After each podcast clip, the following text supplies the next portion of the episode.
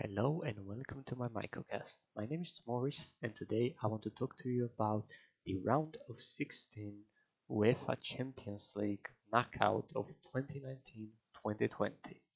In the first game, Atletico Madrid defeated the current European champions Liverpool with a 1-0 score.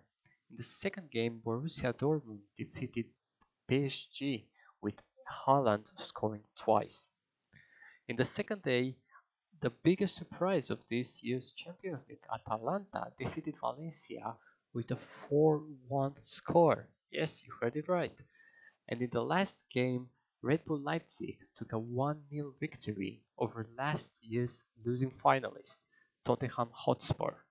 All in all, it was a pretty exciting opening day of the knockout stages, and we're set for more interesting matches with Real Madrid set to face Manchester United or Chelsea set to Bayern, so stay tuned for more.